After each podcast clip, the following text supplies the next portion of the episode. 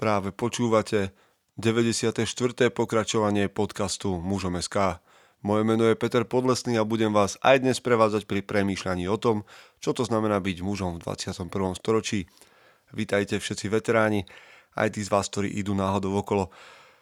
Priatelia, skôr ako sa dostaneme k rozhovoru, pre ktorý ste možno na nás prvýkrát klikli a prvýkrát nás počúvate, ale hlavne pre tých, ktorí nás počúvajú častejšie, Znova vám ďakujem za to, že ste si na nás našli čas.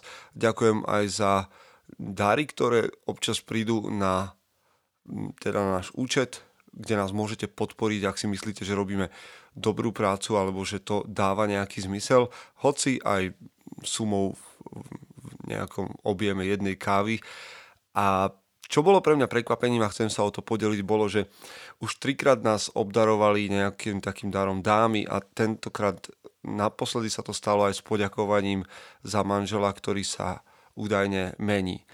Vďaka nášmu podcastu a vďaka mužom SK ako projektu. Rád by som povedal a uviedol to na pravú mieru.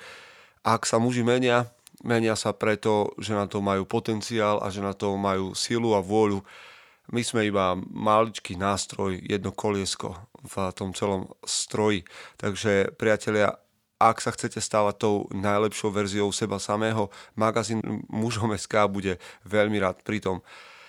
Dnes, a teda už pred nejakým časom, ale dnes a budete počuť, a ja som si pred nejakým časom pozval do podcastu môjho priateľa, ale všetko, čo je dôležité, o ňom budete počuť a povie vám to sám, nerad by som to prezrádzal, takže verím, že aj dnes budete inšpirovaní a že to nejakým spôsobom posunie váš život vpred. Okrem toho, priatelia, nezabudnite, že aj tento týždeň máte možnosť kúpiť si audioknihy na Audiolibrixe audiolibrix.sk lomeno muzom sk automaticky máte 20% zľavu na akúkoľvek audioknihu, ktorú si kúpite. Ja to robím momentálne, si idem okrem iného aj skvelé detektívky od Dominika Dána, čiže taká malá reklamná vsúka. Som veľmi rád, že sme vám túto zľavu mohli priniesť a vďaka Audiolibrixu. Priatelia, ideme do rozhovoru a prajem vám veľmi dobrý týždeň. Chce to znáť svoji cenu a ísť houževnate za svým. Ale musíš umieť snášať rány.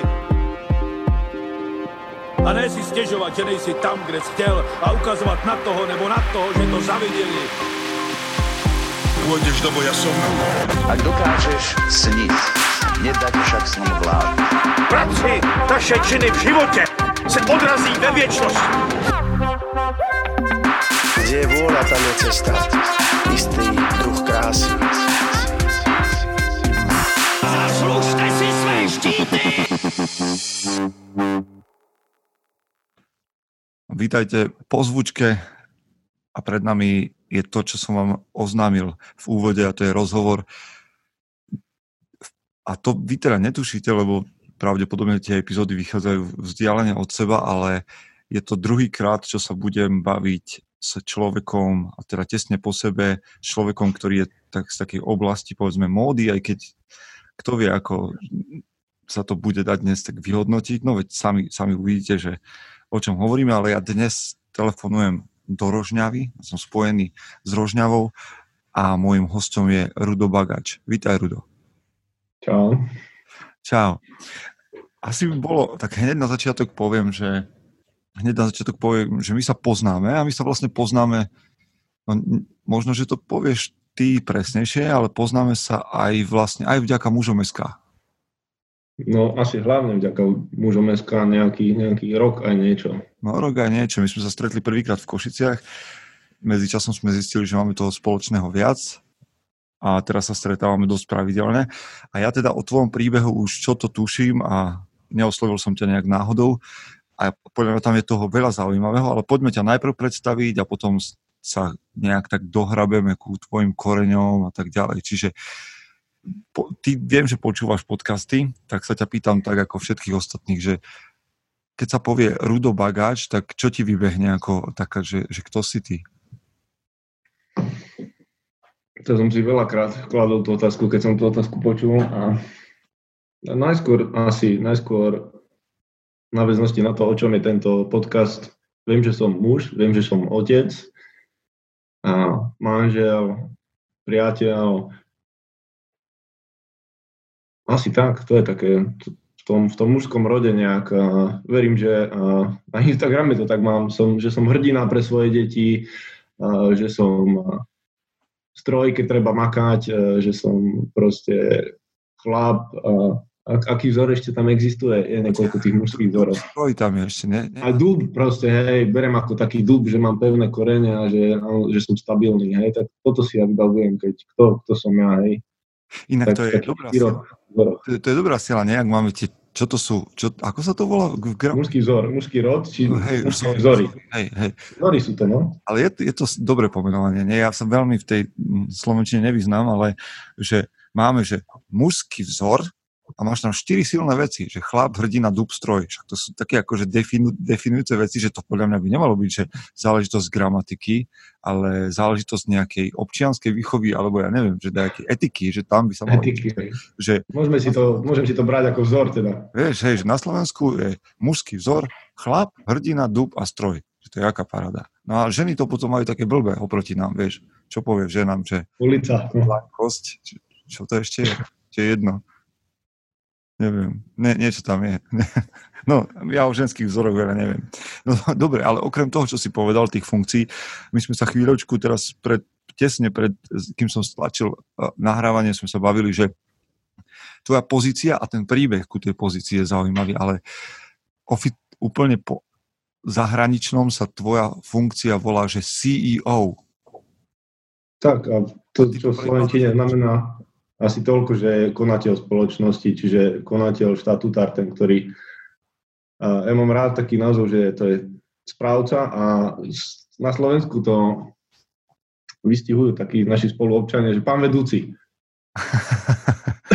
to odľahčujem, ale áno, konateľ spoločnosti je to správne. Si konateľ spoločnosti, ale ty nie si konateľ spoločnosti, ktorá vznikla včera alebo pred troma mesiacmi.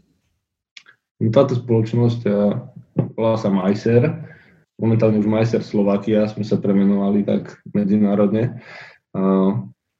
Je to od roku 2002, ale na Slovensku. Nemecku, na Slovensku a v Nemecku od roku 1800, takže je to dosť taká tradícia 200 a viac rokov. 200 rokov výroby, textilu a ešte mnoho ďalšieho. No, vieš, my sme sa vlastne vtedy bavili pred 200, pred, o tom 200-ročnom jubileu a že to, že to tak dávno trvá, že a nie náhodou na mužom SK spomíname Majzer a ja som hrdým vlastníkom vďaka tebe niekoľkých vecí, ktoré na Slovensku a v Čechách asi len ťažko ľudia zoženú, alebo nie je to také jednoduché, že si zajdete do ktoréhokoľvek obchodu, lebo Majzer sa špecializuje na klobuky klobúky, čiapky, po anglicky to je headwear, po nemecky Kopfbedeckungen, ale pokrývky hlavy je taký hlupý, hlupý preklad, ale proste čokoľvek, čo si dáš na hlavu v lete, v zime.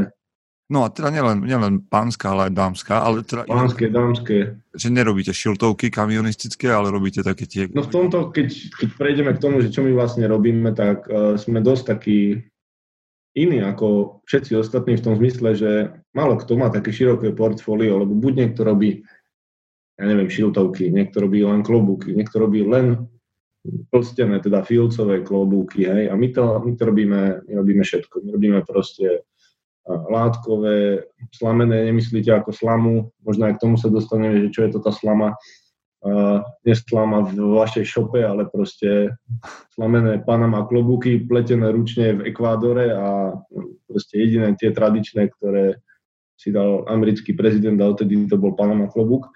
Uh, proste to široké portfólio všetkých, pánskych, dámskych, aj malo firiem, ktoré robia všetko, hej. Väčšinou sa špecializujú a aj keď to robia všetko, tak málo ktoré to potom robia dobre. Hej, hej ale, ale akože základ, aspoň čo som ja videl katalóg a tak, však ľudia možno, že už keď nás počúvajú, tak si ju možno aj niektorí ťukajú do Google, že má Y ser, majser. A, a, a teda vyrobíte takú elegantnú záležitosť, že, že to aj tie veci vyzerajú naozaj, že 200-ročná tradícia a proste dám, dámska aj pánska taká no také tie elegantné, hej, ja mám pocit niekedy, že si dáš ten klobúk a to naozaj sa vrátiš do nejakých 30 rokov 20. storočia. Ty nosíš klobúky? Ja som skôr aj taký typ, že skôr by som si dal šiltovku, mne ten klobúk asi záleží aj od toho tvaru hlavy a tak, ale alebo aj od toho, že či to naozaj si presvedčený, um, presvedčený človek o tom, že, že to patrí na hlavu, ale stále viacej som presvedčený, že áno a kto iný, ak nie, aby to mal robiť. Ale skôr mi, skôr mi sedia možno, že také tie, hm, nechcem pať šiltovky, to sú baretky, uh, tie látkové veci. No, hej, lebo mne, keď ale... šiltovku, tak ja si predstavím tu, ja neviem, Red Sox alebo New York. No, nie, nie, nie, šiltovka, baretka a, a môžeme sa baviť o pojmoch, ale je to, je to proste tak, takú šiltovku u nás nenájdeš, takú, takú baseballku. No. Hej, hej, ale ty nosíš také tie veci, čo akože ja som, ja som teraz fanúšik, odkedy vlastne začali púšťať Peaky Blinders seriál, tak takéto, takýto štýl, to hovorí, že je šiltovka. Tak, tak, tak. Hej. No dobre, dobre. Tak, a tam je ešte jedna taká zaujímavá vec, lebo to vyzerá, že že, že akože robíme teraz nejakú reklamu Majzeru a tak, aj tak sa mnoho ľudí k tomu nedostane, lebo vy vyvážate z Rožňavy do sveta. Čo je... No, to, tam sme zastali niekde, že my robíme troška takú exkluzívnu uh, produkciu, že nie je to niečo, čo zatiaľ by sa dalo asi predať veľmi na Slovensku kvôli, tej, kvôli tým cenám. Hej. Štandardný Slovák asi si nebude kupovať, uh, či to nazveme šiltovka, baretka, klobúk za 100 a viac, alebo stovky eur. Hej. A, čiže my to, čo tu vyrobíme, a momentálne distribuujeme do 40, 44 krajín sveta, ale prevažne to je Európa, Nemecko hlavne a tu tie okolité európske krajiny. Ale jednak cenovo aj kvalitou to je niekde v takom v tom vyššom segmente, čo si čo, čo tu vidíte na Slovensku, čo nosia, sú väčšinou 5-10 eurové čiapky, čo si kúpia v H&M alebo C&D alebo tak. A toto, to je super, že to ide do mody a že ľudia si na to zvykajú, ale ešte k tým našim produktom to asi chvíľu no, potrvá. To je masaker, že, že vlastne také niečo, akože fakt v top kvalite, sa robí v Rožňave. To bolo pre mňa prekvapenie, že však Rožňava, však to je také nejaké, vieš, maličké mestečko Pánu Bohu za chrbtom. A tým... No, tá história je asi taká, že to môžem povedať, že to není tajné aj v, v článkoch alebo kdekoľvek nás písali, tak to bolo o tom, že... No počkaj, o nás písali, o tebe písalo Forbes. Tak to pozor, to mám doma ten, ten vytlačok Forbes, tam bol s tebou veľký rozhovor. Veľký. O nás písali, ale Forbes, ty si bol normálne v tom, že, že robíte veľkú vec v Rožňave. A to mám ďakujem, ďakujem priateľom, ktorí vedia, že kde je Rožňava a rozumejú tomu, že môžu sa robiť zaujímavé veci aj niekde Pánu Bohu za chrbtom. Uh-huh. A tá, tá história je asi taká, skrátke, že a je to taká veľká firma v Rožňave, známa, niekedy to bol Tatrasfi, teraz to je Gentex. Všetci, ktorí si kupujú šíser a myslia, že odkiaľ to asi pochádza. A čo si všetci, kupujú, sorry, čo si kupujú? E, si kupujú šíser a bol to Puma, Tommy Hilfiger, spodné prádlo, trička a podobné veci, tak ešte donedávna, donedávna, teraz už nie, sa vyrábali tu vedľa. Čo sa vyrábalo? Puma? Uh, no, myslím ako, že tieto spodné prádlo, trička, uh, trenky, No, tu vo vedľajšej firme, hej. A táto firma potrebovala... Vy sa možno smejete z toho, že, že teda ja sa pýtam tak hlúpo, ale mne by toto naozaj neprišlo do hlavy, že na Slovensku sa vyrábajú hoci spodné prádla, ale že Puma a neviem, čo sa yes. vymenoval. Tak je to tak, lebo ty si to kupuješ na nejakom bulvári, neviem kde, ťa, platí za to ťažké peniaze, ale my rožňavčaná vieme, že stačí zajsť, stačilo do nedávna zajsť tu vedľa a mal si to za pár eur. A možno s chybičkou, ktorú nepoznáš, ale mal si to a mám to dodnes. No a táto firma potrebovala jednoducho blízkeho subdodávateľa a, a naše materské firmy boli e, si blízke, boli prepojené a tak vznikla tu firma, ktorá im robila subdodávky. Začínali sme formovaním, formovaním textilu, to sú časti, časti na podprsenky, zjednodušenie. Čiže toto, toto začalo a potom po nejakom roku, roku a pol, vtedy, keď už som sa, keď už som sem prišiel ja, sme začali postupne stiahovať výrobu z Nemecka. Hej. Mysle asi v tom, že všetky výroby, ktoré boli v zahraničí a nákladné a, a tie firmy sa to snažili zefektívniť, išli buď do Číny, ako väčšina konkurenciou Majseru, alebo potom hľadali nie, niečo v Európe. Hej. No a tým, že my sme už robili niečo tu na Slovensku, povedali si, keď vieme formovať, vieme robiť s textilom, tak by sme asi zvládli aj šitie a tak sa tu postupne za nejaké obdobie desiatich rokov dostala celá, celá tá textilná výroba. Hej? A v Nemecku zostala... Ale toto mi, je, toto mi je silno sympatické, že firma, ktorá má nejakú rodinnú tradíciu 200 rokov, tak dobre, nejak ekonomicky asi premyšľať treba, ale že sa neposunie do Číny nejak nutne, že proste nech tam šijú deti v Číne, tam možno to trošku dramatizujem, ale, ale že ostanú v Európe, tu dve krajiny na východ. No tak tiež asi je to pre nich aj vec ekonomiky, že je to lacnejšie, ale predsa len je to niekde, že stále ostávame v Európe. Dobre, vtedy ešte, keď robili to rozhodnutie, možno sami neboli presvedčení o tom, či to je správne, ale nakoniec vlastne po nejakých rokoch sa ukázalo, že dobre, mzda medzi tým je na dvojnásobku, ako bola vtedy. No, mne je teda sympatické, že firma, ktorá má 200-ročnú tradíciu, nejakú teda rodinnú tradíciu, že namiesto toho, aby ušla niekde do Číny alebo niekde, kde je lacná pracovná sila, takže ostane v Európe. No je trošku na, na východ, povedzme, lebo však ekonomika je ekonomika, ale teda, že ste ostali tu respektíve oni.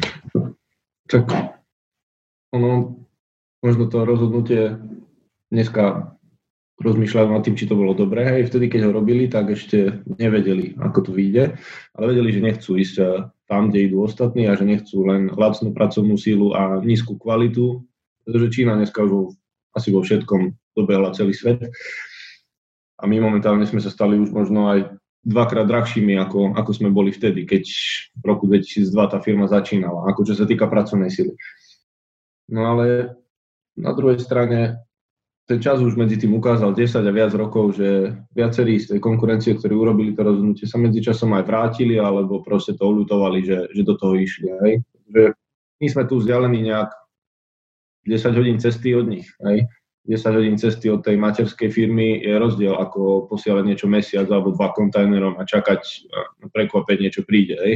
Mm. Takže aj ten, ten pohľad za tie roky, čo získali, že aha, ok, tak to Slovensko už není Čechoslovakia, a není to Slovenia, není to no, proste nejaký krajina tretieho sveta, že prídu sem a budú sa báť, že sa nejakej drevenej budke toto všetko, ako Bohu sa za tie roky podarilo zbúrať a a väčšinou sú veľmi pozitívne prekvapení, keď sem, keď sem prišli, či to boli no, uh, obchodní zástupcovia, niekto z vedenia, hej, tak skoro im padali sánky z toho, že aha, tak to je niečo iné, ako som čakal. Ha, no, tak poďme teda k tej tvojej CEO pozícii. Koľkým ľuďom šéfuješ? No, teraz nás je aktuálne niečo medzi 110-120, s tým, že m, mm, tu v Rožňave kde to všetko začalo, hm, je nejak do 90 ľudí a máme prevádzku Lipany, kde už pomaly teda 80 a v Lipanoch do 40. Hej.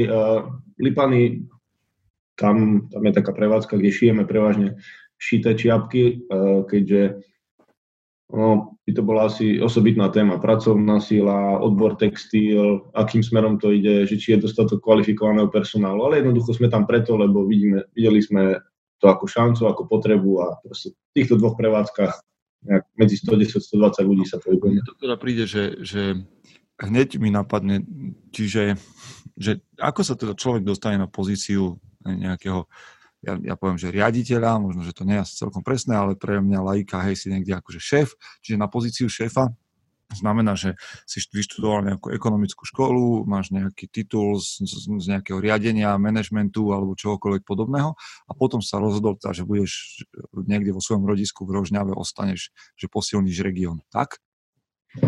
No to asi, to asi nebude ten prípad. Toto asi keď poviem, tak to asi vyrazí poistky možno väčšine, ale to, to mám celkom rád, lebo uh, no ako väčšinou, tí, čo poznajú korporácie, a či to je väčšia alebo menšia firma, alebo korporácie, ktoré celosvetovo majú, ja neviem, Majser má 5 uh, tých miest, kde je akože či to je Amerika, či medzi tým to je už aj Čína, aj keď nie v textilnej oblasti, Nemecko, Francúzsko, Španielsko a proste tí, čo poznajú tento korporátny život a si povedia, tak tam dosadia vždy niekoho, hej, tam sa dosadí ten a ten a ten.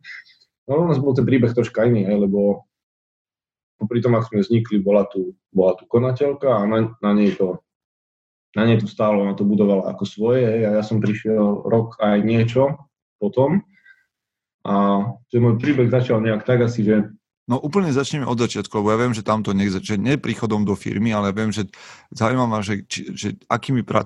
Čo, akú školu si skončil? Poďme takto. Aha, no, no to som chcel, hej, že presne, paradoxne som tu asi jediný bez titulu v tejto firme. Uh, všetci tu majú nejaké tituly a nejaké tieto a ja nie. Uh, no ja som skončil štandardnú obchodnú akadémiu a potom som potom som vlastne išiel na základnú vojenskú službu, čo považujem za jedno z takých dosť dôležitých období v živote pre, pre disciplínu, pre nejaký taký zvrat, že uvedomiť si, že fuha, a tá vojna to, je celkom vážna vec. A získať nejaké zručnosti o strelbe a také, o tom, o tom by sa tiež dalo diskutovať, že čo všetko mi to dalo. To nemá, nečasto hovoríme o týchto veciach, tak na akej pozícii si ty slúžil vo vojsku? No ja som ešte v tom čase som paradoxne nosil okuliare, nejaké trojky, potom som bol na operáciu laserom, čo mi zlepšilo zrak a dnes mám zase 0,5 a nosil som okuliare a po príjimači, čo je prvý mesiac, ti dajú uh, 3 náboje a ideš na strelby. No a z tých troch nábojov som nastrelal 27 z 30, hej? Čiže funkcia strelec. OK, a, OK. A bolo to jasné, proste dostal si strelec a strelec znamená to, že strážiš muničák a strieľaš ako šialený uh, každý týždeň niekoľkokrát strelby slepými, ostrými, nočnými, všetkými. Nikto toľko nestrieľal ako my a nikto toľko neskladal a nerozobral brane, zbranie ako my.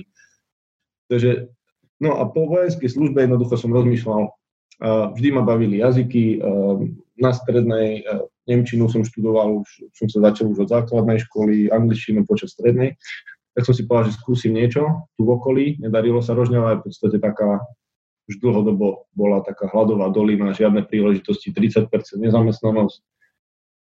Tak som sa pokúsil, čo sa tu dalo a keď sa už nič nedalo, tak som si povedal, že idem do Bratislavy a mal som tam jedného dobrého priateľa, ktorý doteraz je na také dobrej pozícii, že tam spravuje tú, tú Mlínskú dolinu a, a on tam sú, súčasne robil aj bezpečnostnú službu, čiže usporiadovanie nejakých akcií, uh, plesov, zabezpečovanie, proste SBSK, security.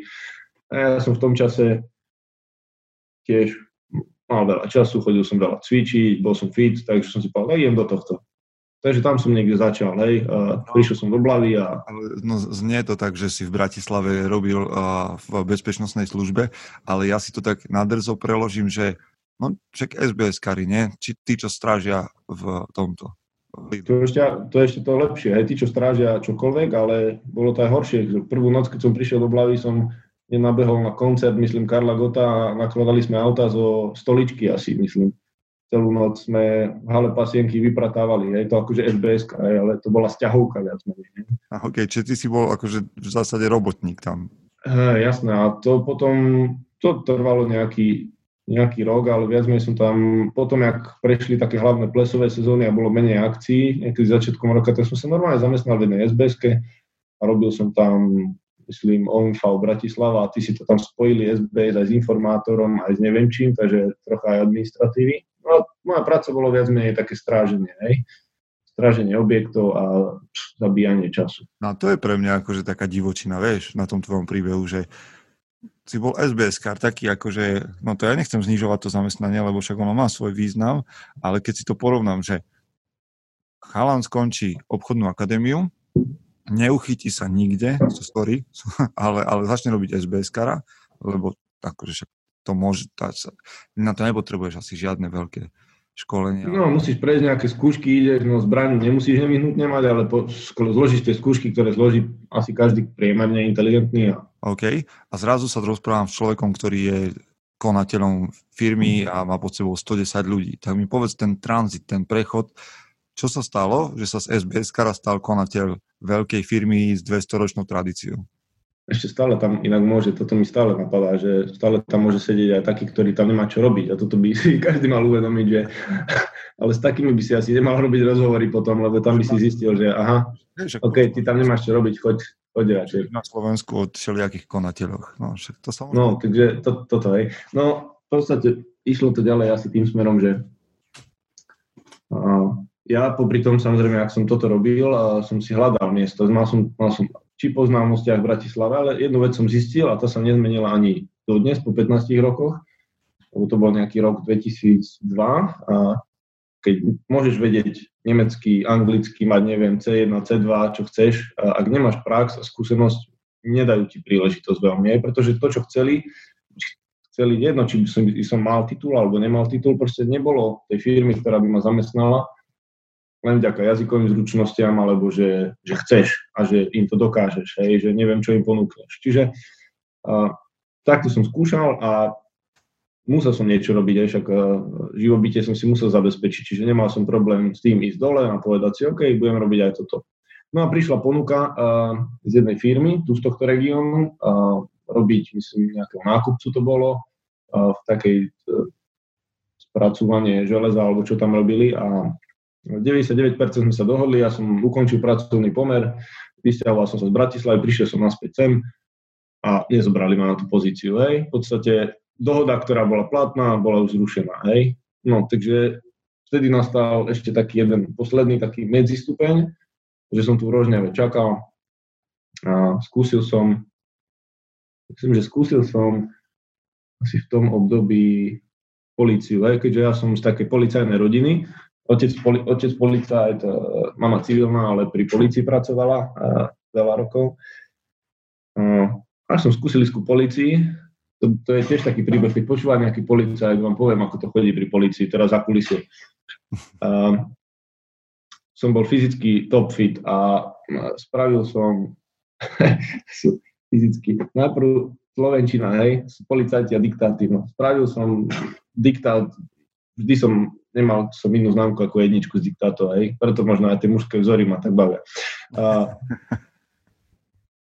spravil som 19 z 20, 19 bodov z 20 diktát, potom tam bola nejaká slohová práca hej, a tam boli ľudia, ktorí fakt nevedeli rozlíšiť uh, I a Y.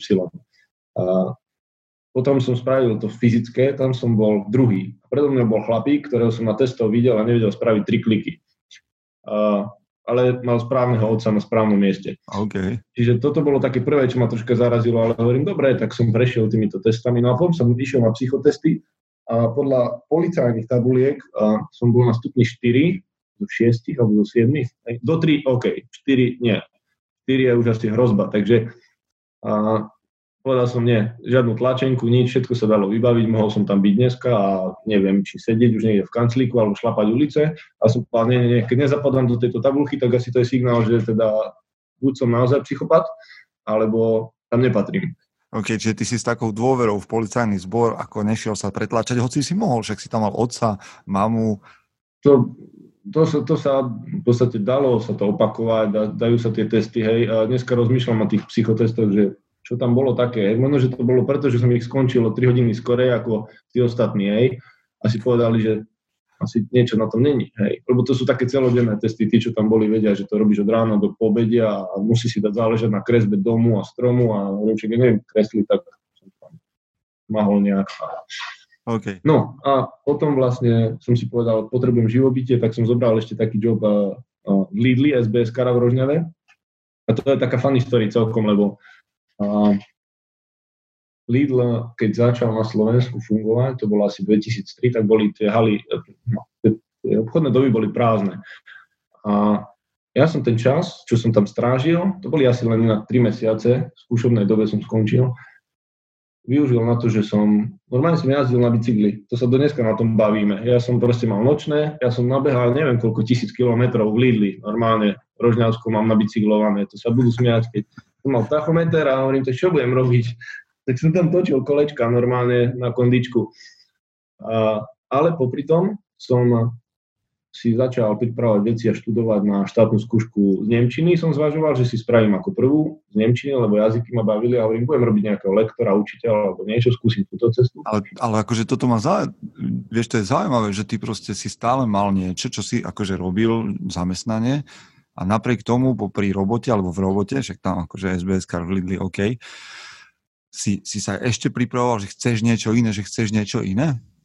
To, je... no to, bol, to, bol, to bol prázdny, prázdny Lidl, čiže čo tam máš strážiť, chápeš? Uh, tam to bolo, zavre, to bolo zavreté, ešte to čakalo na spustenie, čiže mohol som tam prechrapať celé dni, hej, tak ja som si povedal, že OK, tedy to boli moje také uh, cykločasy, kde som jazdil aj v zime na bicykli a bolo mi jedno proste, hej, takže okay. či bolo minus 20, išiel som na bicykli. Dneska sa na tom smeje. Na tom, aby si urobil štátnicu. No a no proste takto som si povedal, hej, tak čo, využijem ten čas. A čítal som knihy, a snažil, pripravoval som si materiály, začal som študovať, a mal som priateľa, ktorý požiadal ešte nejaké preklady, aby som robil, čiže ešte 12 hodín v práci, tak som to využil na to, aby som rozvíjal niečo iné, čo som vtedy nepotreboval, ale veril som, že raz to príde. OK. No a potom prišla uh, viac menej v tom čase asi troška som preskočil asi, ale proste Majser tu už bol, ale ja som Majseri mal asi No počkaj, ešte, ja... ešte keď, sme, keď sme v Lidli a SBS, tak povedz, tak chlapi majú určite také, radi také story, povedz nejakú story, ak si niekoho chytil, alebo ja neviem, ak, akcia, že prestrelka, neviem čo. No, tak to, takéto sa neudialo, také sa v Lidli nedieje, to tam prídeš, počuješ nejaký buchod, môžeš tam akurát zistíš tam nejakú mačku, vyženieš a ideš naspäť.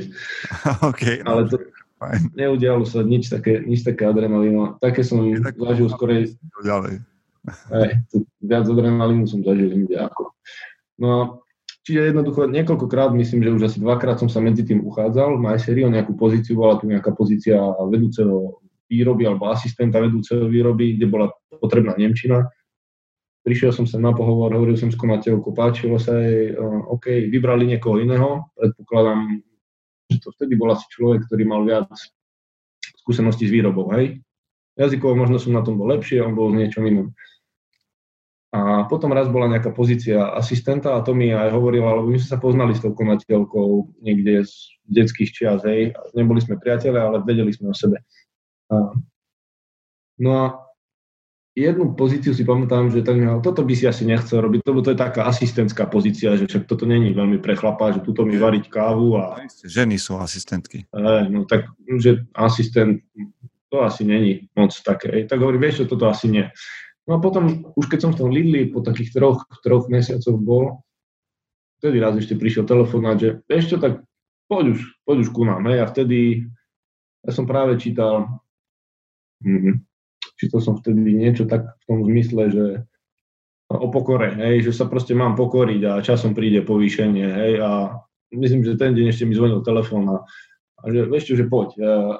A zobral som vtedy, som povedal, že OK, zoberiem túto pozíciu, začnem a začal som robiť na pozícii ako asistent, ja neviem, robil som faktúru, faktúry, dochádzal. Vtedy v tom čase to robilo asi 20 ľudí, tak si to treba predstaviť. Malá firma, ktorá... Čiže, čiže ty si vlastne zo strážcu prázdneho Lidlu, kde behali akurát tak mačky, prešiel na, a budem zase drzý, prešiel na vyššiu, lepšiu pozíciu, čo znamenalo, že si sa stal sekretárkou. No, toto je dobrá, toto je z obchodnej akadémie, čo, čo vychádzajú. A paradoxne tam boli len mm, z 30, z 30 žiakov boli sme šiesti, šiestich chlapí, čiže vlastne, vlastne škola pre sekretárky, hej. Okay. Tak som robil to, na čo som mal školu. A, okay. a to dobré na tom je, keď prídeš do takejto firmy, ktorá je to aj dobré, aj zlé, ktorá vzniká, že tam není nič. Tam není žiadny systém, tam není nič zabehnuté, tam sa proste vytvárajú veci, ktoré môžu byť čiastočne prevzaté z materskej firmy z Nemecka, ale tak to je úplne iný svet. Hej. Čiže všetko sa tvorilo, ako sa, robia, ako sa robili faktúry, ako sa robila dochádzka, nejaké systémy, čo sa riešilo s ľuďmi. Všetko toto rýchly, rýchly beh, rýchly sled a popri tom neustále nejaké sťahovanie nejakých prerábky, tej stavanie potom novej haly a proste, čiže to bolo roky a roky taký, taký kolotoč. A každým dňom si mal ako keby príležitosť objaviť niečo nové, vytvoriť niečo nové, podielať sa na tom, ako to bude u nás vyzerať. Hej. To nebolo, že proste prídeš a povieš, takto to budeš robiť, lebo takto sa to robí 200 rokov. To u nás nebolo. Hej. A toto je väčšina, väčšinou taká smrť tých korporácií, hej, že proste takto sa to robí, nepýtaj sa prečo, proste to tak rob a aj keby si to vedel urobiť lepšie, rýchlejšie, uh, takto to budeš robiť. Tak toto myslím si, že mi dalo priestor, prvý taký priestor vôbec rozmýšľať, ako to môžem urobiť, čo sa tu dá zmeniť, ako to robiť lepšie, rýchlejšie. Čiže zjavne... Tam som mohla začať. Že? Že zjavne ťa to bavilo. No a tam sa ukáže, že či vieš niečo ty dať svoje do toho a či vieš niečo ty zmeniť, priniesť a zlepšiť. Hej? Ak na to nemáš, no tak budeš robiť pomaly, tak, jak ti to povedali, alebo ešte ani to nezvládneš, hej? Ak máš na viac, tak sa veľmi rýchlo ukáže, že to nielen zvládneš, no to aj zmeníš, zlepšíš a pôjdeš ďalej. No a potom vlastne prichádzal už ten prechod, že ty si išiel zo sekretárky na konateľa? To je... Jasno, to, hej, to tri dní. no tak to je... Ten, ten, my, to, my to skrátime celé do, do dvoch minút, ale viac menej to bolo tak, že tým, tými rokmi a sťahovania výroby, lebo tú výrobu nevieš naraz presťahovať, ono to išlo v nejakých takých postupnostiach a my sme do roku 2013 presťahovali skoro všetko okrem dizajnerov, ktorí nenájdeš len tak a tí sú v Nemecku a predaja. A ten predaj je viac menej taká vec, ktorá nemusí mať sídlo, tu vieš robiť uh, celosvetovo aj z Tajvanu, keby si chcel. Okay. Uh, čiže vlastne popri týchto rokoch, ako sa to stiahovalo, sme dostávali stále nejaké také, aspoň ja teda, nové príležitosti. Trebalo začať zavádzať kvalitu, išiel som tam, bol som tam ja ako, hej, stále na tej pozícii ako asistent. A riešili sme kvalitu, riešili sme projekt stiahovania tej a tej a tej výroby, trebalo ľudí, zháňal som ľudí. No a v podstate to gro asi, ja neviem, to najväč- najväčšie obdobie. No ale toto nie je to, vieš, ty to povieš ako takú samozrejmosť, ale pre mňa to je, vieš, že v korporáte, hm, hociakom odvetví, predsa, vieš, príde, mám svoju pozíciu, za ktorú som platený, mám zmluvu, No a keď príde niečo také, že treba zháňať kvalitu, alebo treba ísť hentam, alebo hintam, alebo že hej, je tu niečo navyše, tak poviem, že no ale to nie je v mojom popise práce. No a toto je, myslím, tá najzásadnejšia vec, ktorá robí tú zmenu, prečo som dneska tam, kde som.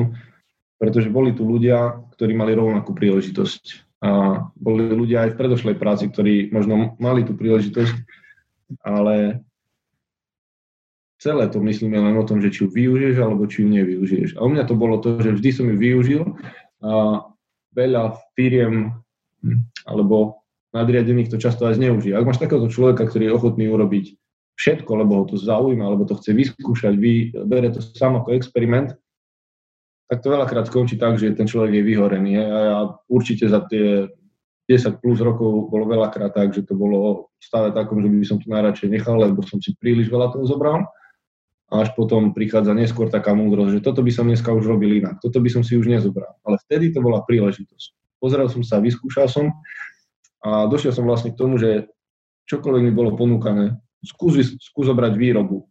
Tá výroba, tu bol na to druhý kolega, ktorý to 10 rokov riešil a na to sa špecializoval. Hej. A ja som teda asi 10 a viac rokov sa venoval vlastne personálnemu oddeleniu. Aj tam som bol na personálnom, potom som bol ako vedúci personálneho oddelenia, to bol asi nejaký taký medzistupeň, že som zobral tú personalistiku.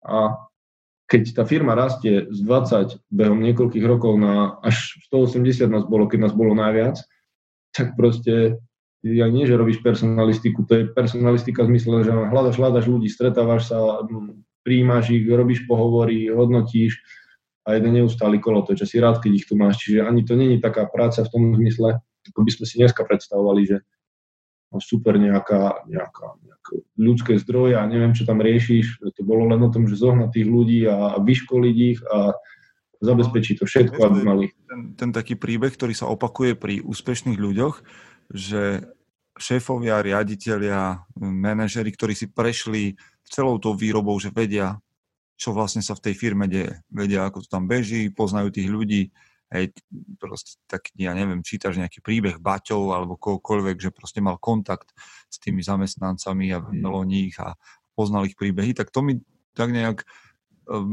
Vybieháva pri tom, keď hovoríš ty, že, že proste nakoniec ty asi poznáš, čo sa kde deje v tej firme teraz. No určite je rozdiel v tom, že keby dneska niekto prišiel a sadne si tu na stoličku a nemá žiadnu, žiadnu históriu, nič, ono sa to stáva bežne. Dneska poviem, že končím, alebo mi povedia, že, povedia, že končím. Zatra príde niekto, kto nemá žiadne, žiadnu históriu, žiadnu minulosť s touto firmou. Nemyslím si, že ju bude riadiť oveľa horšie, len nebude mať ten kontakt, nebude mať možno tú dôveru, nebude vedieť, nebude mať žiadne vzťahy a toto je asi také veľké plus, na čo, na čo dneska sa dosť často zabúda. A u nás to tak prešlo. Aj. Bolo to veľké plus, že som si dokázal prejsť skoro všetky oddelenia, hádam okrem distribučného skladu, kde už sme stiahovali ako posledný, kde už som nemal šancu sa naučiť tie činnosti. Čiže činnosti, ktoré tu u nás robíme, nehovorím, že šitie, pričom viem aj šiť, lebo doma aj, si sadnem aj za šiaci stroj. A aj klobúk som si vyťahol, aj tak, že proste mňa manuálne veci bavia, ale proste prešiel som si tým, čiže poznám a hlavne som nestratil kontakt s tým, že som Dobre. sa teda kde zvašil. Čiže sme boli pri tom, že ako, ako asistent si prechádzal vlastne všetkými tými funkciami, ktoré bolo potrebné, že si vlastne budoval to zázemie tej rožňavy spolu s konateľkou tam a to ťa už kvalifikovalo na to, aby si bol konateľom? Stále nerozumiem tomu prechodu. No ten prechod, áno, toto bolo také obdobie, uh, ktoré asi sa premostilo až potom, keď konateľka z, začala preberať v Nemecku ten predaj. Hej, veľmi jednoducho posledných, uh, ja som konateľom posledné dva roky a predtým predchádzajúce 4-5 rokov už tu bola len raz mesačne viac menej, hej, pretože riešila v Nemecku, v Nemecku ten predaj. Pretože ak predaj predáva a odbyt ide, tak my ako výroba máme čo robiť. Ak by tam to bolo zlyhalo, keď sme videli také riziko troška, podarilo sa jej tam, získala si ich dôveru, išla za tým, čiže viac menej tu už posledných 5 rokov nebola, hej. Z môjho pohľadu som tu bol ja, my sme spolupracovali, komunikácia bežala, hej, vždy keď prišla, vyriešili sme veci. Takže vtedy to bolo také... také... A to dialo vlastne to, že ty ako asistent si bol de facto konateľ, lebo si musel robiť veci, ktoré pôvodne robila ona? Nie, nie, nemusel som byť. To, to konateľstvo, to je viac menej, to je... A sú rôzne pohľady na to. Môžeš byť ako štatutár a nemusíš to ani sedieť a riešiš to na diálku, ale na Slovensku sa to väčšinou spája aj s tou výkonou, výkonnou mocou, hej, že si tu riadne a normálne pracuješ a si, si zamestnancom a robíš, robíš nejakú normálne výkonnú činnosť. Čiže A to sa Čiže- v roku 2016 teda. No, hej, 2016 ona skončila koncom roka, teda odtedy 17-18 už som to prevzal ja, ale predtým to naozaj to, ten výkon toho, že je tu niekto, kto to musí riešiť, som bol viac menej ja, keďže ona bola väčšinu času v Nemecku. A my sme to tak vnímali, že áno, je tu, stále rozhoduje, riešime veci spolu, ale väčšinu času trávila tam. Hej. A čo je prax vo väčšine firiem, poviem tak, hej, že proste ľudia sú tu, pracujú, ale toho konateľa majú niekde, ja neviem, v Dánsku. Rozumiem. Aha, Čiže takto nejak. a bol to veľký rozdiel pre teba, keď si sa stal šéfom? Neviem, no, bol by to veľký rozdiel, keby tomu nepredchádzali tie roky, hej, uh, ktoré boli predtým, keď som tu už bol odkázaný. Stále bol, bol niekto na tej druhej strane, na telefóne, na maili, hej, a ten niekto tam zrazu nebol, hej. Čiže to bol jediný taký rozdiel, hej. Ale ja som si povedal, že OK, vyskúšam to, idem do toho, teraz to nebude o tom, že niekto iný za to zodpovedná. Uh, ja som za to zodpovedný teraz a dodnes mám taký názor, že chcem to robiť dovtedy, kým vidím, že vidím priestor na zlepšenie, na posun, na, nejaké, na nejaký rast a dovtedy som tu. Ak prestanem vidieť priestor či už interne, alebo zo strany majiteľov a vedenia, tak to myslím, že skorej pocítia všetci okolo mňa, hej, že, že Tak idem z teba vyťahnuť teda ten recept, lebo ty si spomenul to, že sa chopil príležitosti. To bola asi jedna z vecí, ktoré hrajú v tvoj prospech. Ale teraz ja znova len zopakujem a dúfam, že to nie je otravné, ale znova len zopakujem, že uh, z chlapíka SBS-kara v, Lid- v prázdnom Lidli sa stane CEO firmy, ktorá dnes má nakoniec teda 110 ľudí. Jazdíš do zahraničia, na jednania do Nemecka, hej, keď je to potrebné, manažuješ, hej, hovoríš nemecky, hovoríš anglicky.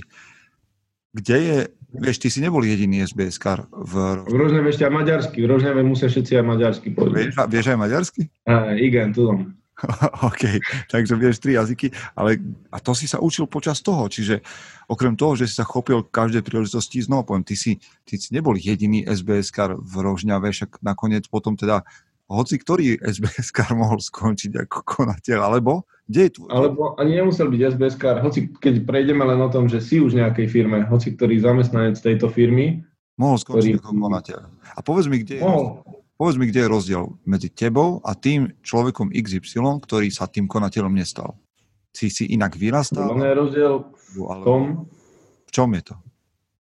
No, z môjho pohľadu určite v tom, že je, je to heslo, že um, užívaj deň, alebo ja to hovorím, že využij príležitosť, proste hej, uh, už neviem koľko filozofií na to je, že proste či máš užívať ten deň alebo využiť, ale proste využiť tú príležitosť. To je to, čo mení situáciu. Hej. Keď vidím, že môžem dneska niečo urobiť, není to v mojom opise práce. Sú ľudia, ktorí povie, to není v mojom opise práce. A keď to spravíš, uh, môže za to čakať odmenu, nemusíš, ale raz to môže byť to, keď sa bude rozhodovať, že povedia, tento človek, ten vždy, keď bolo treba, nechcem to zahrať len na lojalitu, bol lojálny, lojálny voči firme, nie, proste išiel do toho, podporil nás, pomohol a vieme, že sa na ňo môžeme spoláhnuť. To je jedna taká oblasť. Samozrejme, potom sú oblasti, ktoré to dotvárajú. To je ten charakter, to je tá, tá osobnosť toho človeka. Ty nemôžeš spraviť vodcu alebo autoritu z niekoho, kto to prirodzene nemá ako keby dané. To, Čiže máš to, to by... sebe.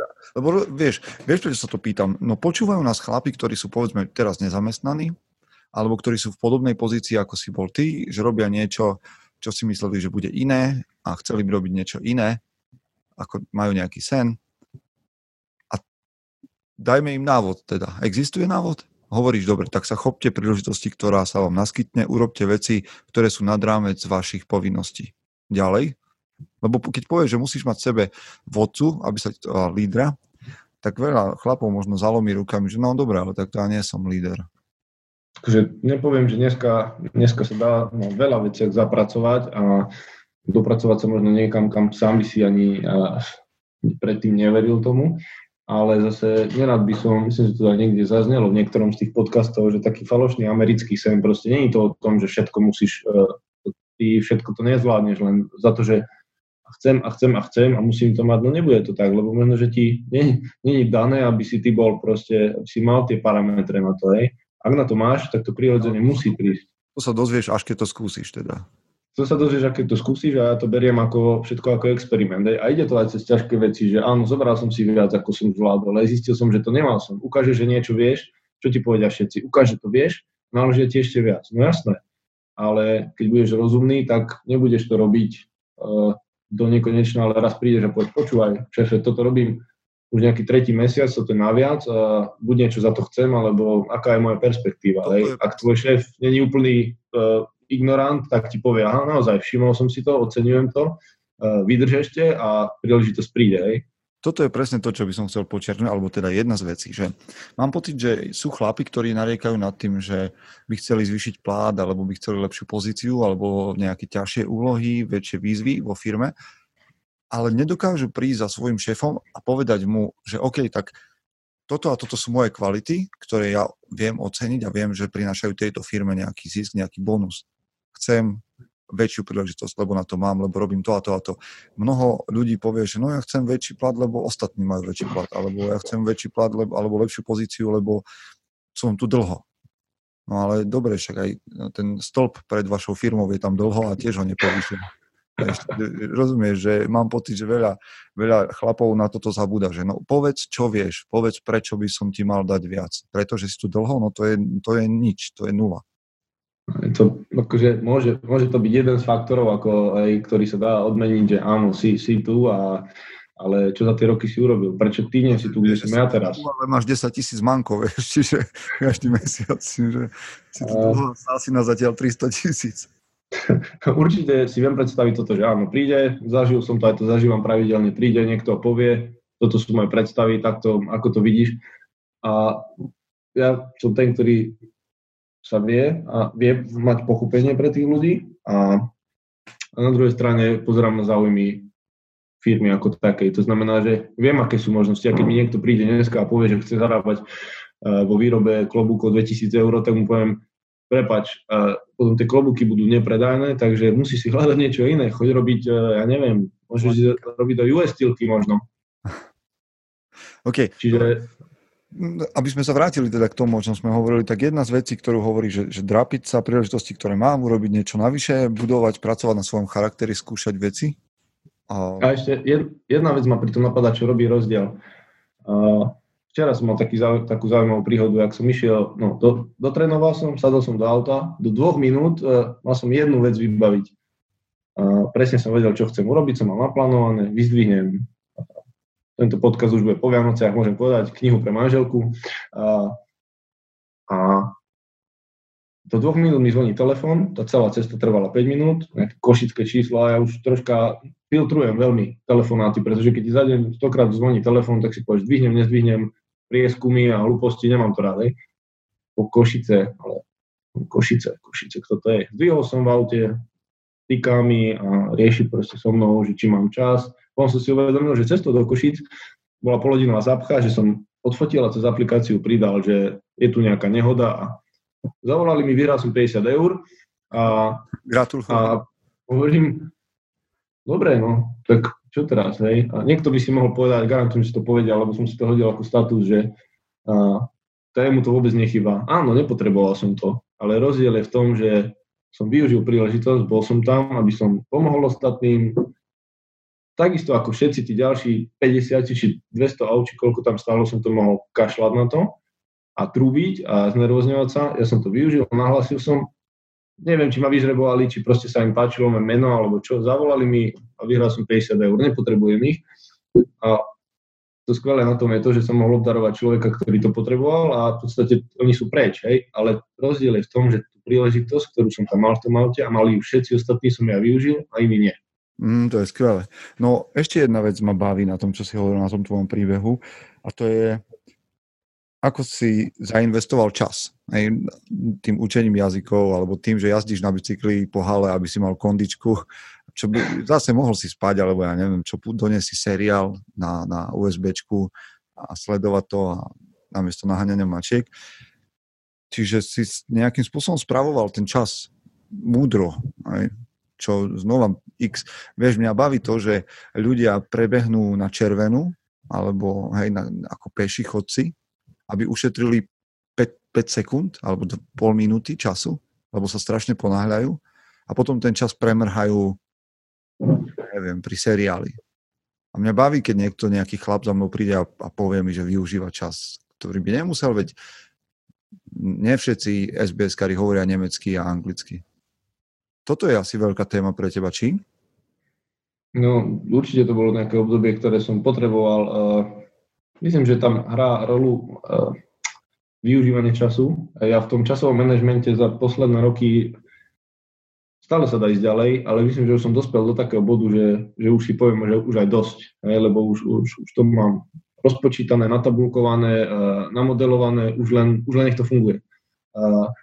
Proste to je jeden rozmer, vykupovať čas a ľudia sa pýtajú, že, že proste čo, čo dobre robiť, ale ja proste pozerám to ako keby ten opačný model, že koľko času ešte premárnim, podľa toho meriam, uh, že aký dobrý mám časový manažment, nie koľko som dobre využil, lebo to je 8 hodín práce, alebo 10 hodín práce, alebo koľko som práci, rodina a tak ďalej, ale ja ti ho zmerám podľa toho, koľko som premárnil. Ti garantujem, že dneska, keď pozriem ten iPhone a moju štatistiku pred obrazovkou, bude to zlé číslo. Hej. Čiže to je ten čas, ktorý meriam môj time management a viem, že som robil aj dobré veci na tom mobile, ale že aj zbytočne. Reverzný postup, že ne, nemeriaš si, netrekuješ dobre využitý čas, ale premrhaný. Koľko som ho, koľko som ho premárnil a ten viem, že som neuvi, nevyužil, ten som mohol využiť, ale zase neberme to do extrému, viem aj oddychovať, viem ležať, využitý čas je aj ten, keď spím, hej, proste, ale myslím minúty na hlúposti, hej, namiesto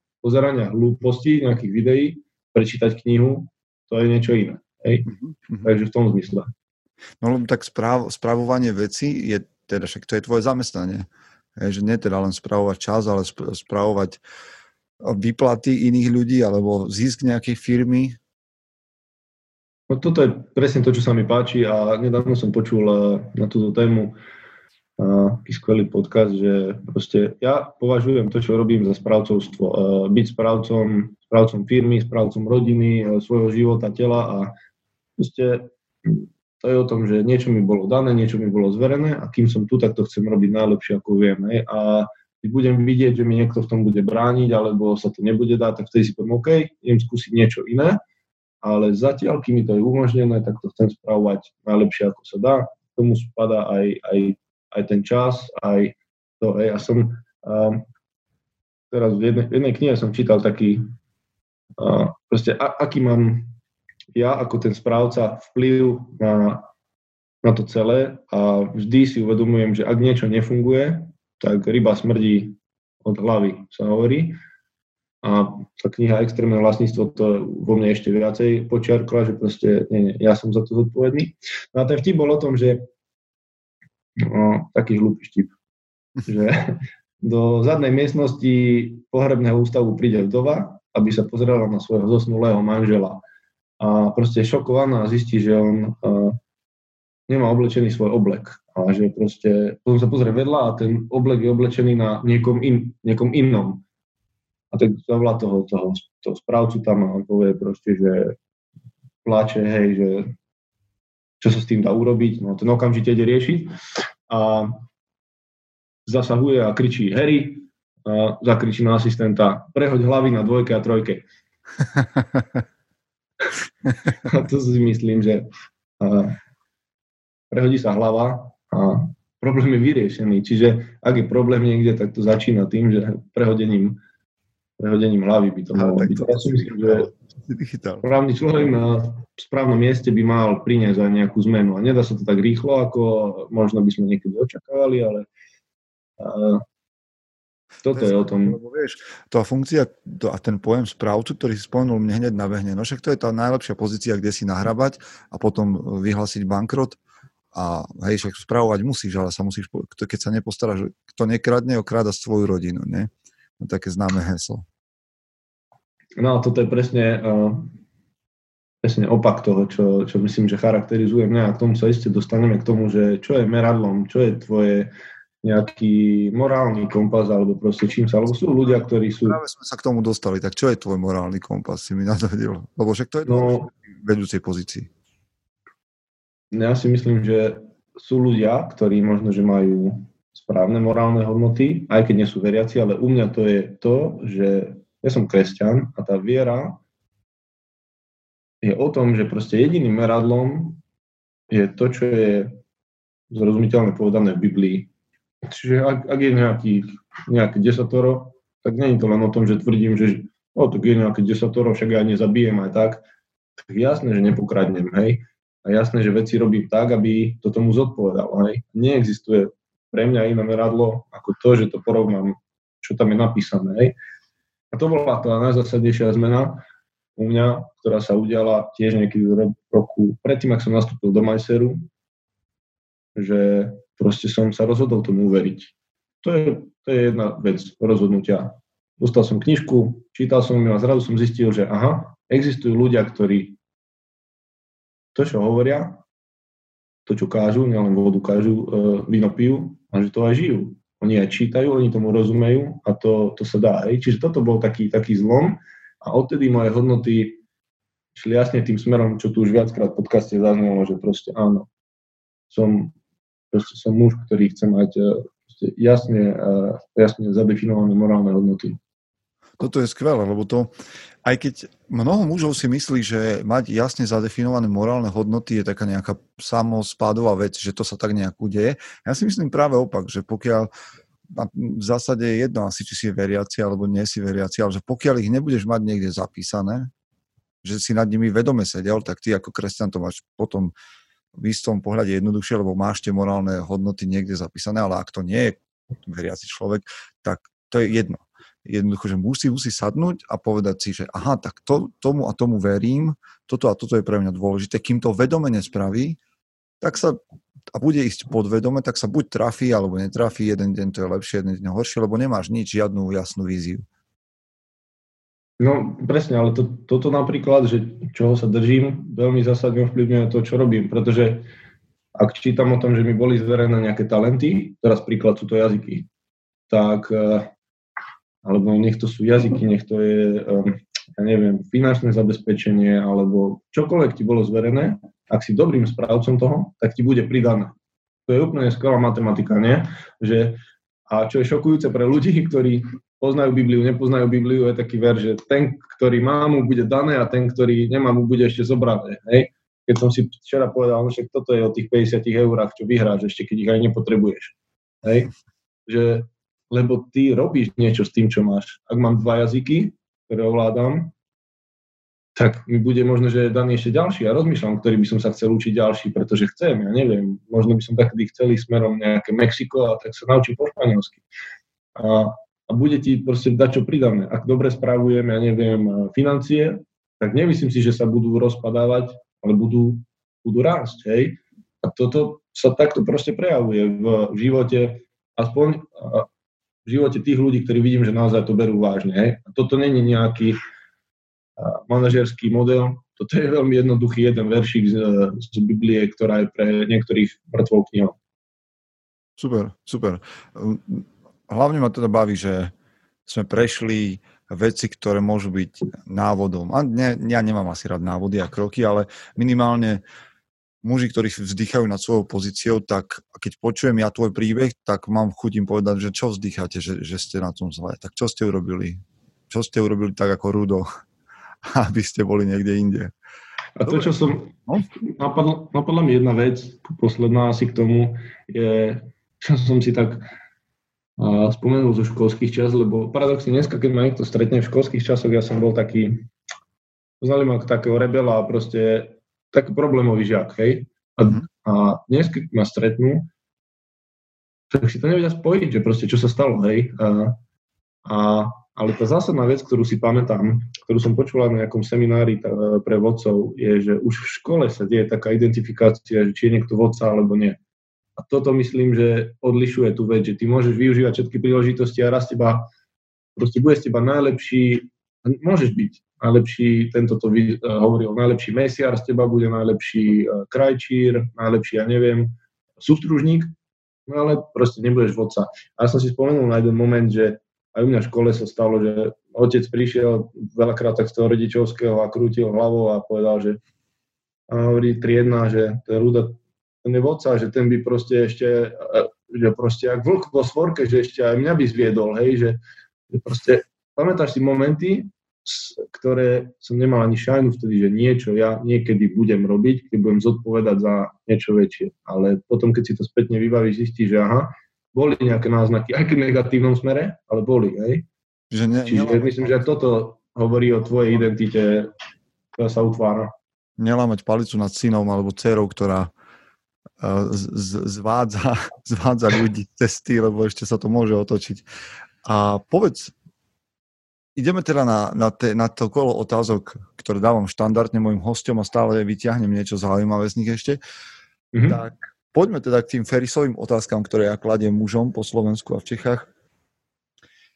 A trošku ti, ti prevetrajú tvoj príbeh z inej, z inej stránky. Tak ty si čitateľ? Lebo už si spomenul jednu knihu, ktorá ovplyvnila tvoj život, druhú. Tak povedz nejaké také, že, že dve, tri knihy, ktoré ťa najviac akože ovplyvnili v živote.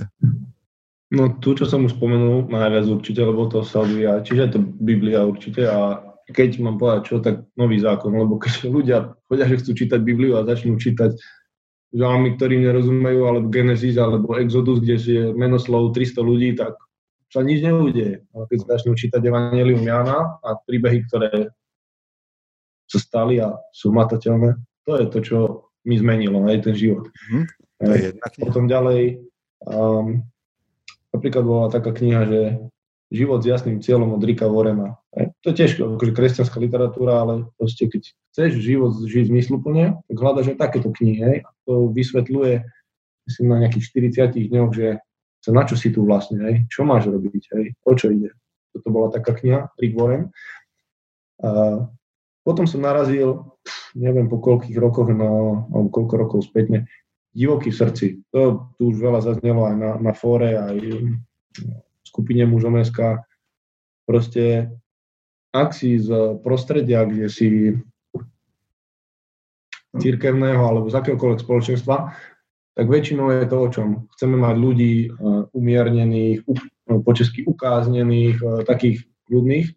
Táto kniha, Divoký v srdci, hovorí o tom, ako ja chápem, že proste by, aký by mal byť muž, hej.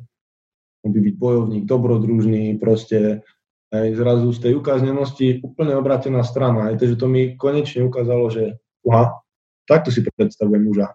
Hej. Mhm, OK, čiže tam to, tam to bolo skôr o tom charaktere muža.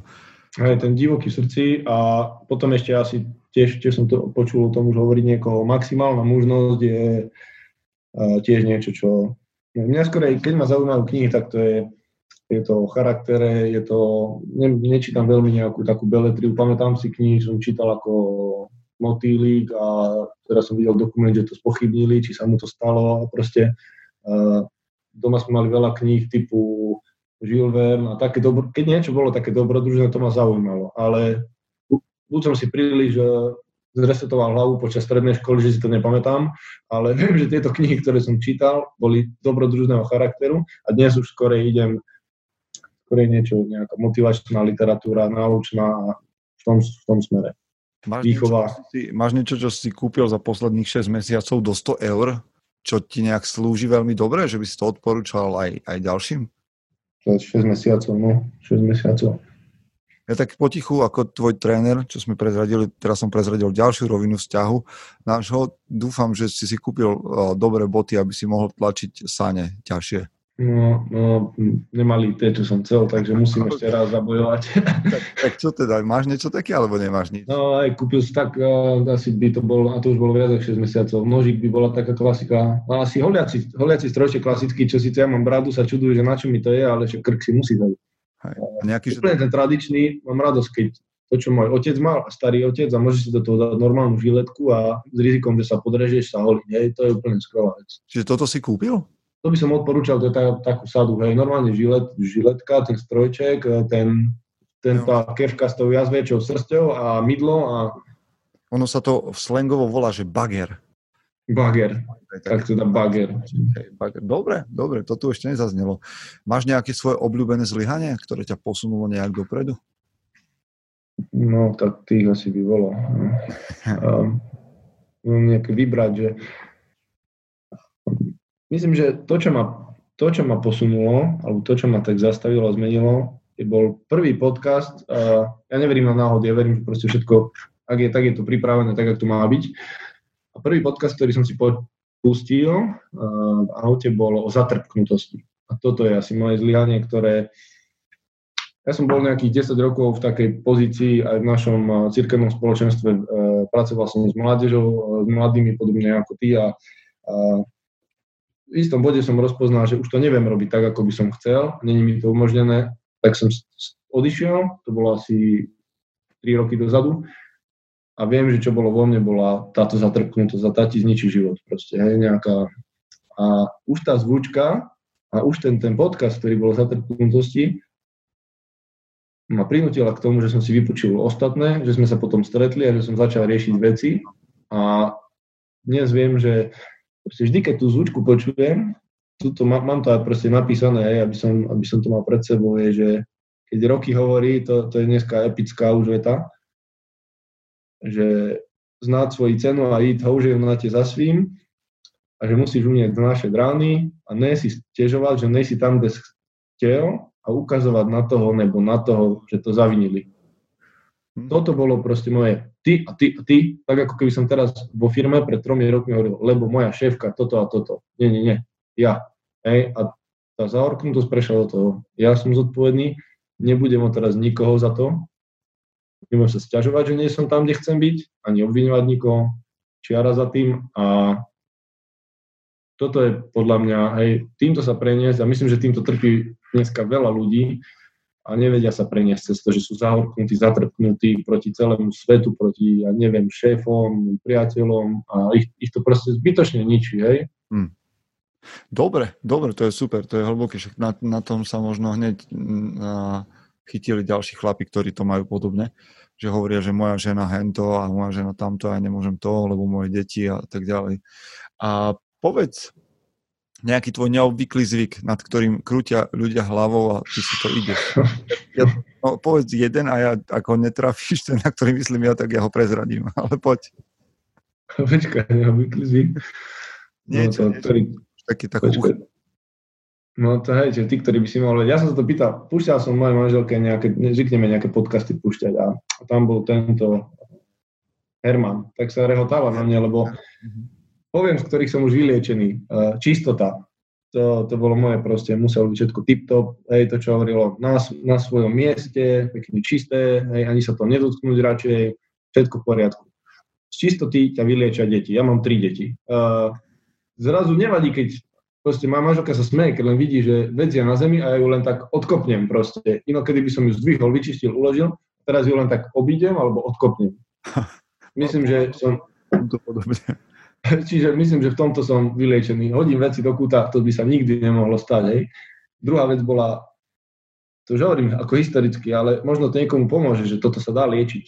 Uh, auto. Ja som každý týždeň mal vypucované, vyleštené. Aj dodnes ma teší, keď môžem mať auto tip-top, ale reálne sa to stane dvakrát do roka, možno. Hej? A minule už mi môj brat musel vyčistiť, vyleštiť auto, čo je proste... Hej?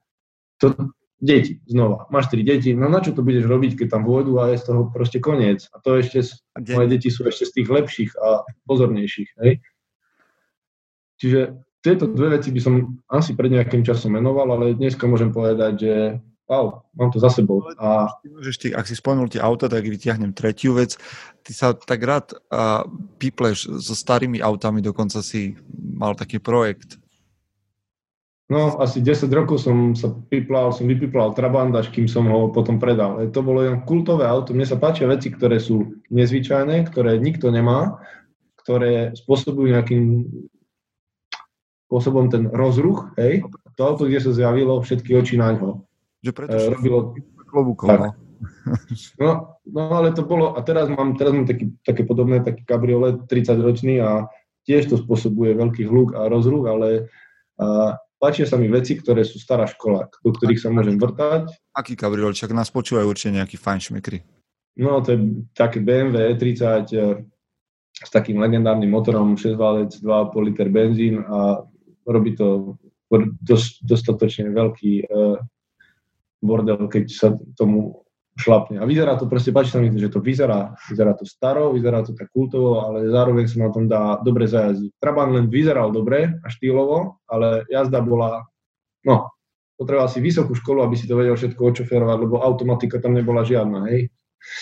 A hlavne, čo sa mi páči, keďže ja som taký dosť uh, taký kutilský typ, že to môžeš rozoberať, montovať, skúšať všetko, čo sa na tom dá robiť. Čo dnešné moderné auta ti dovolia akurát otvoriť kapotu, doliať do strekovača a zatvoriť. To všetko. Mm-hmm. OK. Povedz mi, toto, no toto je zaujímavé, však možno ťa hneď začnú kontaktovať nejakí autičkári, že ich to zaujíma, že jak majú poskladať svoj Trabant alebo uh, renovovať kab, kabriolet, ale povedz mi, čo by si, že aké zlé odporúčania počúvaš od ľudí okolo seba. A teraz myslím konkrétne na, na takú, že pracovnú oblasť že čo by si poradil mladému človeku, a už sme to možno spomenuli, možno ti napadne niečo iné, ktorý chce byť úspešný v tom, čo vyštudoval, alebo že je na Prahu života. Vieš, príde k tebe niekto, kto chce ti rovno povie, že ja by som chcel byť manažerom vo vašej firme. Pán riaditeľ. Tak, ak je už po štúdiu, tak ja mám takú skúsenosť, že to, čo študovali, málo kto, takmer nikto z tých ľudí, čo študovali, nevedel to využiť tu, hej? pokiaľ neštudoval priamo jazyky, hej?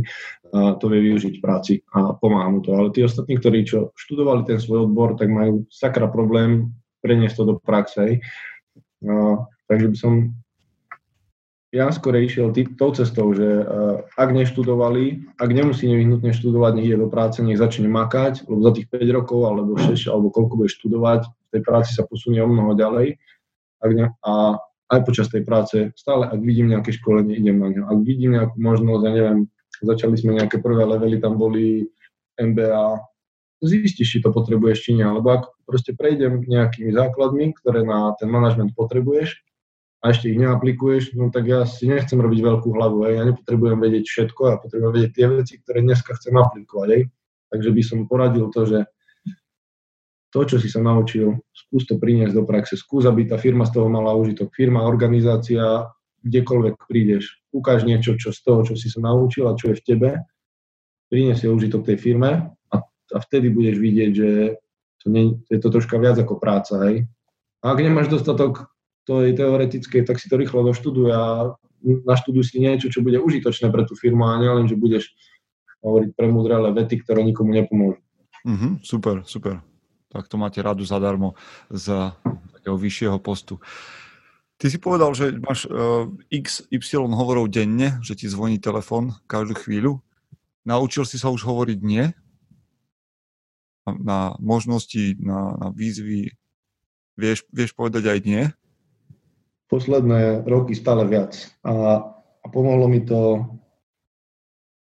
neviem, pred koľkými rokmi som začal robiť také delenie, že podľa také stupnice dôležité, naliehavé, nedôležité, nenaliehavé a tak ďalej No a keď sa všetko už stane dôležitým a naliehavým, tak zistí, že musí všetky tie ostatné veci odstrihnúť. Ja, to je situácia, ktorú nemám rád, ale nastáva, že sú veci, ktoré sú aj dôležité, sú aj naliehavé a potom veľmi ľahko začneš hovoriť nie. Toto nie, pretože to má čas, pretože to nie je podstatné, pretože to dokážeš vybaviť sám. A myslím, že to prišlo tak prirodzene s tým, že ľudia za mnou chodili roky s vecami, ktoré keby troška pohli mozgom, by vedeli urobiť sami. A ono to tak prišlo, že zistili, že ma s tým už nemôžu otravovať, začali to robiť sami. Alebo som im ja musel povedať, toto už nie, toto zvládneš ty ešte raz, alebo moje také pravidlo bolo, trikrát ti to ukážem. Prvýkrát to robím ja, druhýkrát to robíš ty a ja, a ja s tebou, tretíkrát sa už len pozerám, potom ťa ešte skontrolujem jeden, dva, trikrát a už, a už je to na tebe. A viackrát s tým za mnou nechoď, hej, ak nenastane nejaký veľký problém. Hej a tým pádom odstavíš väčšinu tých vecí, kde už aj nemusím hovoriť nie, pretože sami vedia, že toto je ich zodpovednosť. OK, super. A ak príde taký čas, že potrebuješ odpočinok, čo teda sa deje, čak sám si to povedal, ako oddychuješ? Ako relaxuješ? Ako vypínaš? No, keď nastane taký moment, že, že veľa, a znova jedna z takých posledných konferencií alebo školení, čo som mali, že moderná nie, že veda, moderní lídry to nazývajú white space, že, že máš zastať, máš mať každý deň nejaký priestor na to, aby kresťania to môžu nazvať modlitbou, ostatní, ja neviem, zamyslením, meditáciou, alebo len čumením do blba. Hej, proste, ak líder nemá čas uh, na to, aby rozmýšľal, uh, ako veci zlepšiť alebo tak, tak proste je to to najhoršie, čo môže byť. Čiže zastanem, pozerám sa von z okna, hmm, to je jedno, keď som doma, mám čas na modlitbu, mám čas na to, aby som si utriedil proste tie myšlienky, hej. ak sa mi zdá, že je veľa, veľa, veľa a trebalo by tlačiť, tak práve spravím opak, zastanem, odstavím veci, pozriem sa, čo nevyhnutne musím ukončiť a nič iné neriešim. Hej. A potom áno, potom nastavuje to také, na, nasleduje to, že vybavím prvú, vybavím druhú, jednu vec po druhej. Hej? Ale to dôležité podľa mňa je to zastavenie, to uvažovanie, pozrieť, pozrieť sa na ten vyšší cieľ, čo vlastne chcem dosiahnuť. A nie teraz na tú drobnú mravčiu prácu, ale proste o čo mi ide a k tomu sa vrátiť. Hmm. A ja by som teda ešte mohol o tebe hovoriť veľa ďalších vecí, že hráš na niekoľkých hudobných nástrojoch, že si stále napriek svojej práci, rodine, alebo aj cez to nájdeš čas docestovať z Rožňavy do Košic dvakrát týždeň na tréning. Čiže ak nás počúvate chlapi a máte pocit, že je toho veľa vo vašom priestore, teda vo vašom živote, tak dnes Rudo povedal, že skúste si trekovať ten čas, ktorý je zle využitý, lebo v Rudovi ja vidím človeka, ktorého čas je využitý možno nie na minúty, ale určite veľmi zaujímavo v tom zmysle, koľko toho stíha alebo chce stihnúť, čo ja len tak vyťahujem z toho, čo viem a o čom sme nestihli ešte hovoriť. Mám ešte otázku a to je tá moja posledná, že ako ty definuješ muža? Na týmto dosť, dosť, dosť dlho rozmýšľam a momentálne som v takej fáze, že si tak formujem také svoje vlastné, také svoje vlastné, svoju vlastnú definíciu, ale najbližšie k tomu má asi taká myšlienka, že proste robiť správne veci, aj keď sa nikto nepozerá. A byť dobrým príkladom pre svoje deti, pre ľudí okolo. A potom byť určite muž potrebuje byť silný. Silný nielen fyzicky, ale proste silný ako, ako osobnosť a aby dokázal tie veci, ktoré zaznievajú, hej, aby dokázal aj chrániť, aby dokázal proste či už svoju rodinu, ľudí, ktorí sú okolo neho, Ehm, a jed, jeden taký model, ktorý sa mi páči, a to je služba. Hej? A to není bežné, aby dokázal aj slúžiť ostatným. Hej? Proste sú ľudia, ktorí sú okolo nás, žijú, majú potreby a toto je ten taký rozmer. Hej. A čítal som, čítal som naposledy niečo, čo prečítam, hej, a to je úplne podľa mňa naj, najbližšie k tomu, ako si predstavujem. To musím nájsť.